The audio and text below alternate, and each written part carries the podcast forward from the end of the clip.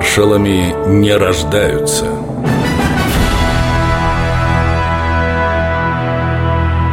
Александр Голованов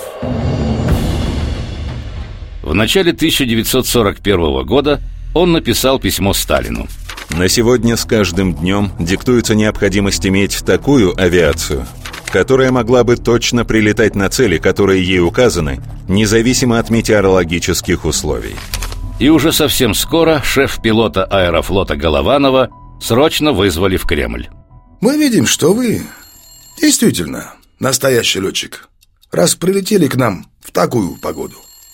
Мы ознакомились с вашей запиской, навели о вас справки, что вы за человек. Предложение ваше считаем заслуживающим внимания, а вас считаем подходящим человеком для его выполнения.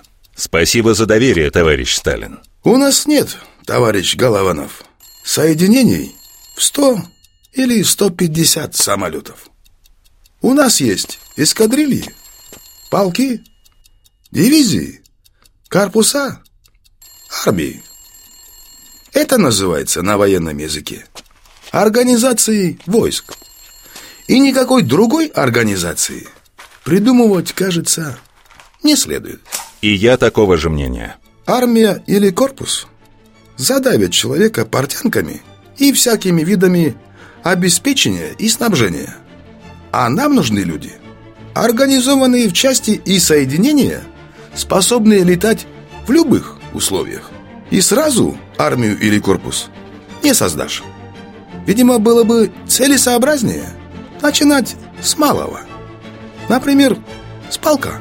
Приступайте. За три с половиной года Голованов поднялся в званиях от подполковника до главного маршала.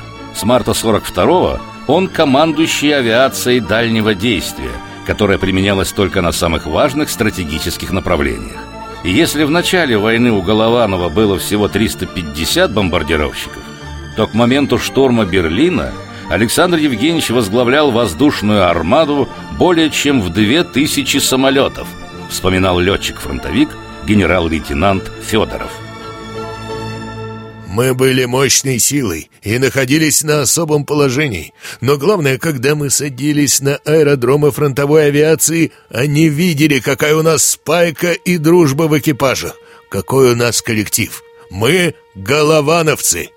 Будут идти годы, но такие люди, как Александр Евгеньевич, не могут быть забыты. О них всегда будут вспоминать в трудный для Отечества час. Александр Голованов